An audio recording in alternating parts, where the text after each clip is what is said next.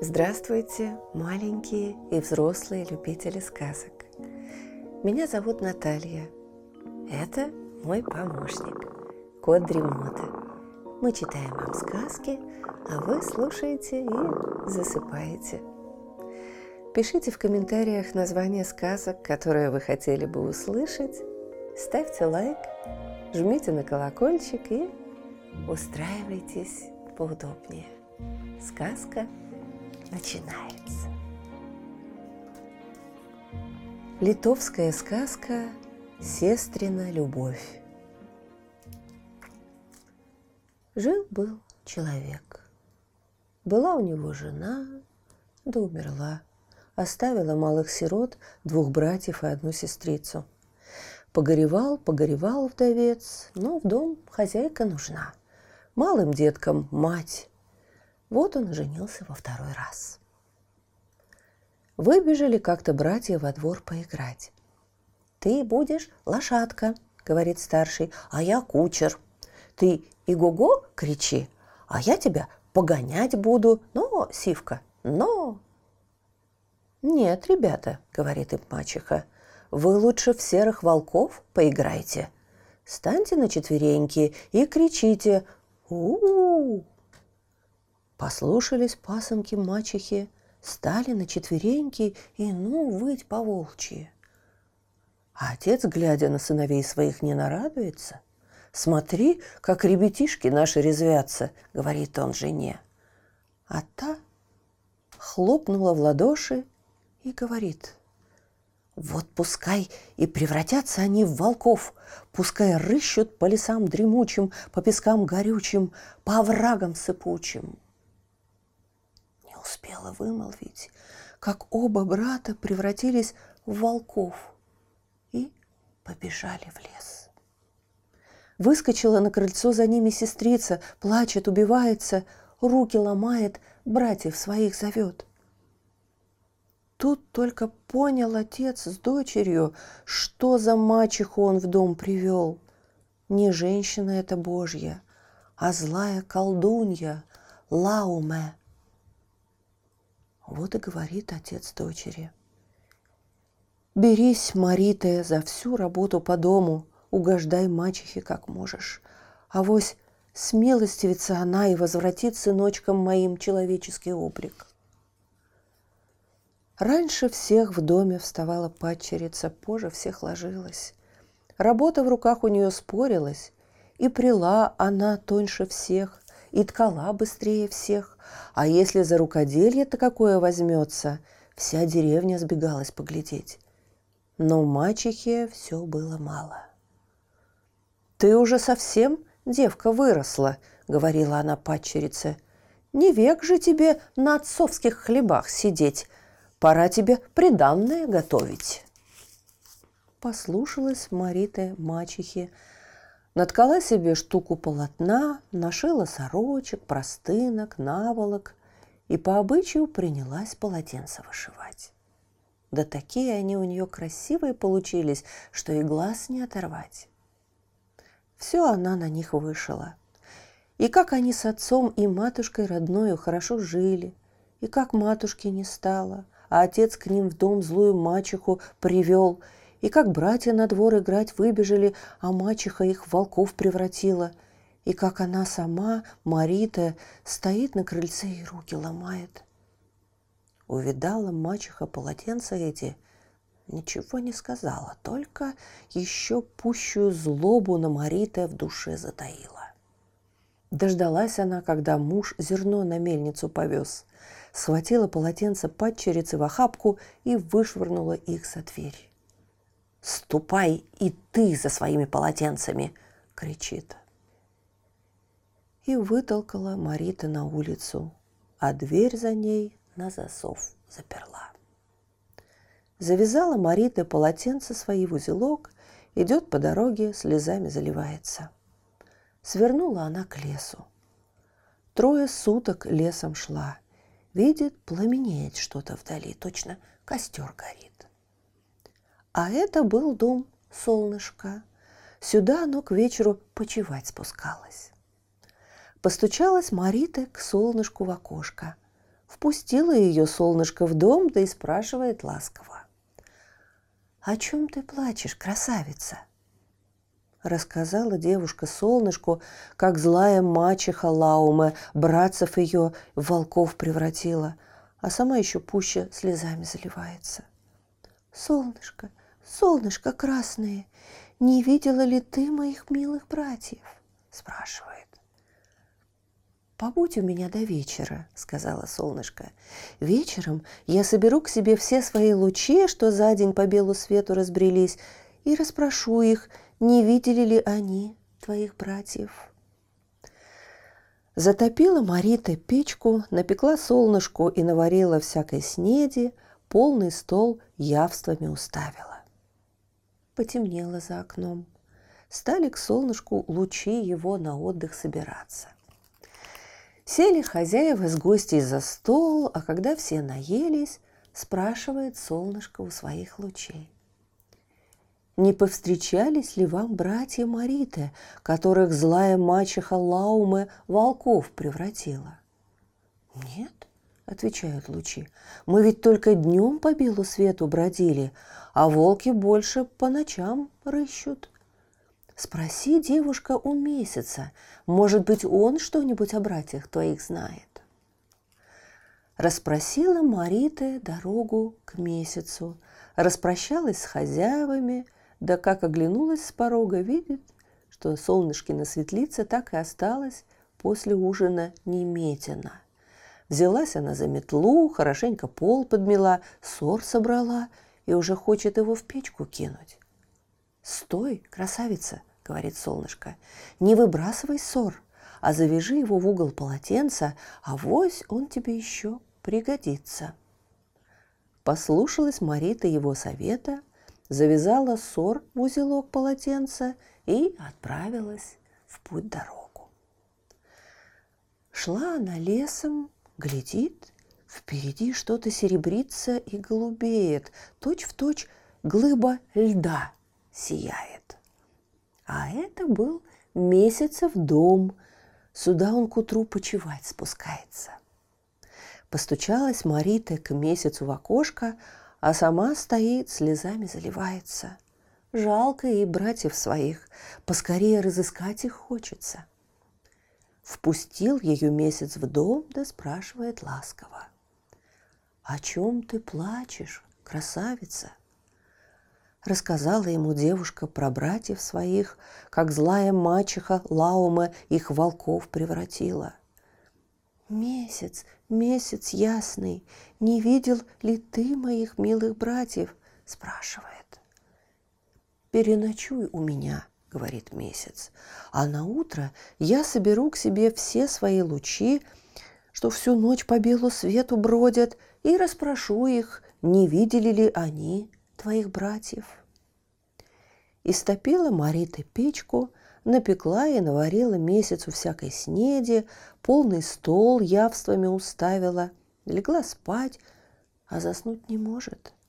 Все лучей месяца дожидается. Чтобы тоску разогнать, взялась она постирать белье месяцу. Белье у нее белое получилось. Протянула она веревку во дворе, белье развесила. А тут светлеть стали окна, начали к месяцу лучи его на отдых собираться. Уселись хозяева с гостей за стол, откушали. Не видали ли братьев Мариты, которых злая мачеха Лаума волков превратила? спрашивает месяц у своих лучей. Видели? ответили лучи. Они на стеклянной горе логово себе устроили – но взобраться на гору эту обыкновенному человеку не под силу. Расспросила Марита у лучей месяца дорогу к стеклянной горе, распрощалась с хозяевами, вышла во двор, глядит, белье, что она постирала, уже высохло на веревке. Принялась она его снимать, потом веревку от столбов отвязала, свернула жгутом, хочет в кухне на крюк повесить. «Стой, красавица!» — говорит месяц. не вешай веревку на крюк, а лучше возьми ее с собой, а вось она тебе сгодится. Послушалась Мариты месяца, взяла с собой веревку и отправилась в путь дорогу.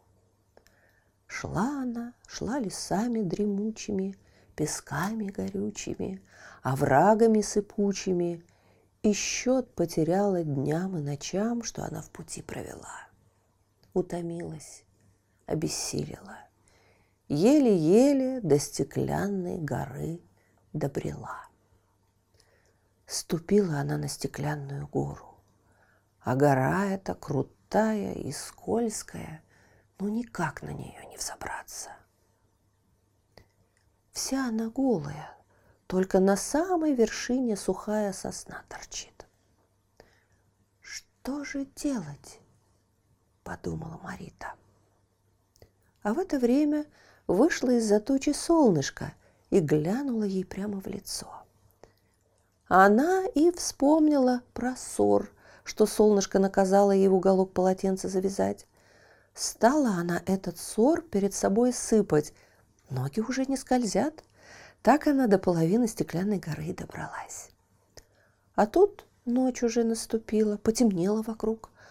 А Марита всего только полпути прошла. Дальше гора еще отвеснее, еще круче, а у Мариты уже весь ссор вышел. Что же мне делать дальше? думает бедняжка. А тут из-за тучи вышел и глянул ей месяц прямо в лицо. Тут ты и вспомнила Марита про веревку, что месяц наказал ей с собой взять. Сделала она петлю из веревки, размахнулась изо всех сил и накинула ее на засохшую сосну, что на стеклянной горе росла. Так по веревке и добралась она до самой вершины а на вершине вход в пещеру чернеет. Вошла Марита в пещеру, а в пещере лестница вниз ведет. Спускалась Марита по лестнице этой, спускалась, тысячу ступенек насчитала и со счету сбилась. Привела ее лестница в богатые хоромы. Смотрит девушка, не то это человеческое жилье, не то звериное логово. Посреди хором стол богатый стоит. Две лежанки у стен, но лежанки не одеялами, а мхом лесным усланы, а вокруг них кости обглоданные валяются. Догадалась Марита, что это жилище ее братьев. «А что, как не узнают меня братья?» думает бедняжка, и загрызут меня насмерть. Развешу-ка я тут по стенам свои полотенца. Если признают их братья, значит, они люди еще. А не признают, значит, и впрямь они в диких зверей превратились. Развесила Марита полотенца свои по стенам, а сама в печку спряталась и ждет. Под утро вернулись волки в свое логово, увидели полотенца на стенах и говорят один другому. Глянь-ка, братец, а ведь это мы с батюшкой, с матушкой родною и сестрицей счастливо живем. А это отец злую мачеху Лауме к нам в дом привел. А это она нас в серых волков и превратила. А эта сестрица Марита на крыльце плачет, руки ломает. Сестрица Марита, где же ты, родимая? Я здесь, отозвалась Марита и вылезла из печки. Рассказали братья ей, что злая Лауме такое заклятие на них наложила. Если кто хочет их расколдовать, чтобы они снова в людей превратились, должен тот человек крапивы нарвать, напрясть из крапивы пряжи, соткать из той пряжи дерюгу, сшить из той дерюги рубашки, а рубашки те на волков надеть. Тогда они снова в людей превратятся. А пока не превратятся они в людей, человек этот должен молчать. Слово даже нельзя ему вымолвить. Да и нет сказать нельзя. И крапиву рвать, и прясть, и ткать, и шить – все это он должен делать молча. Но кто же возьмет на себя такую муку, чтобы нас спасти? Сказал меньшой брат и заплакал. Я и не такую муку на себя взяла бы, только бы вас, милые братцы, спасти, сказала Марита. Сегодня наговоримся вдоволь, а завтра уж я молчальницей стану. На завтра нарвала Марита крапивы, стала пряжу из крапивы прясть. Руки ее белыми пузырями покрылись, но она молчит, слова не вымолвит.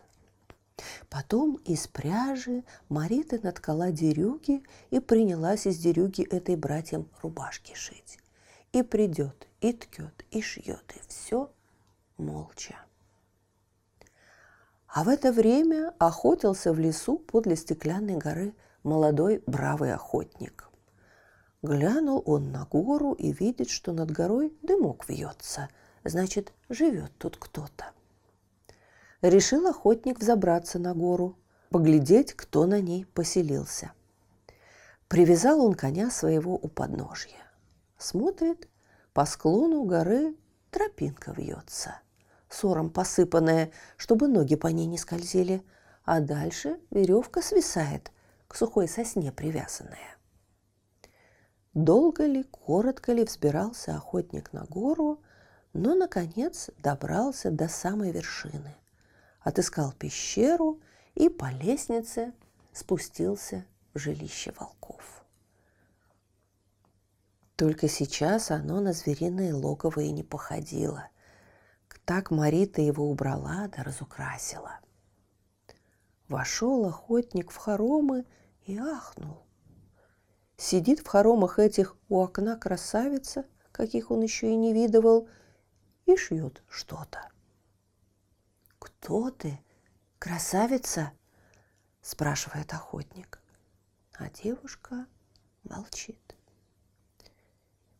«Не можешь ты говорить со мной или не хочешь?» – спрашивает охотник. А девушка в ответ не полслова. «Матушка моя повсюду невесту для меня искала», — говорит охотник. «Но как увидит она тебя, других искать не станет». А сам поближе к Марита подходит. «Не хочешь ли ты со мной к матушке моей поехать?» «Скажи только «нет», и я сейчас уйду, оставлю тебя в покое», — говорит охотник. А девушка в ответ ни нет, ни да не говорит.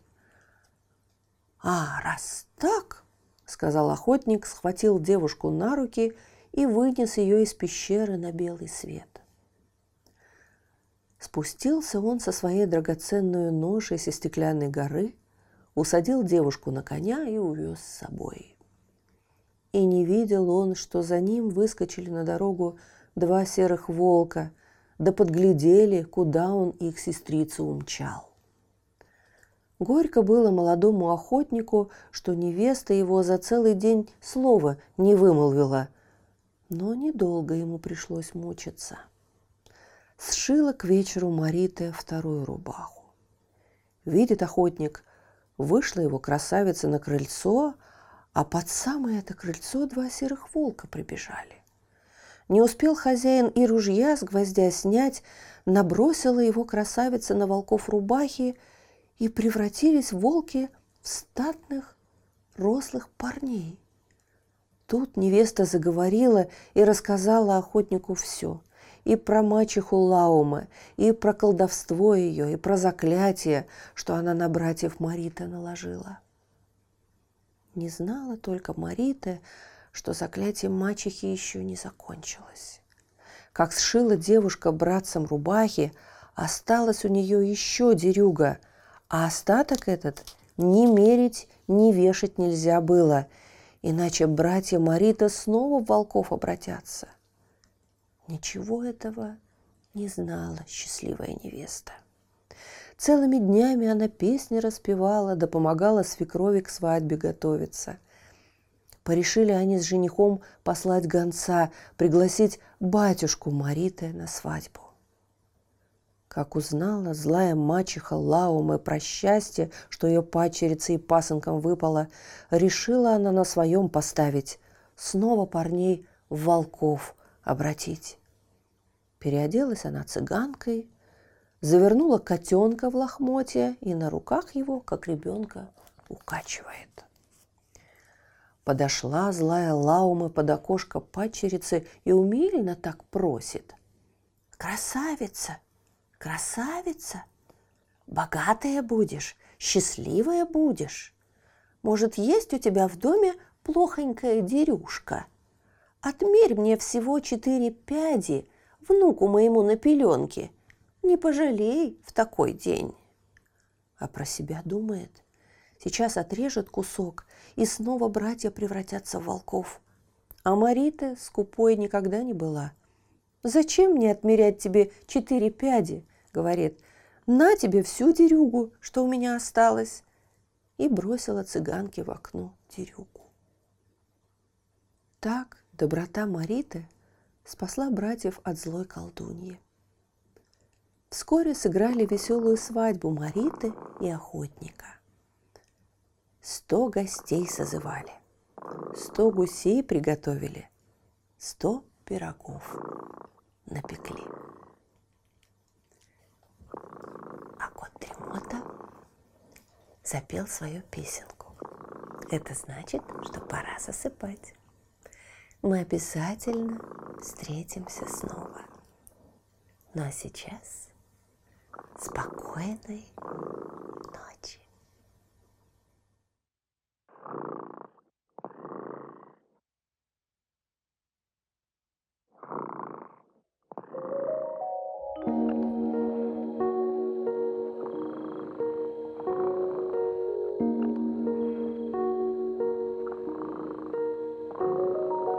Кот дремота сладко спит. Песенку свою урчит. Только ты не подпевай,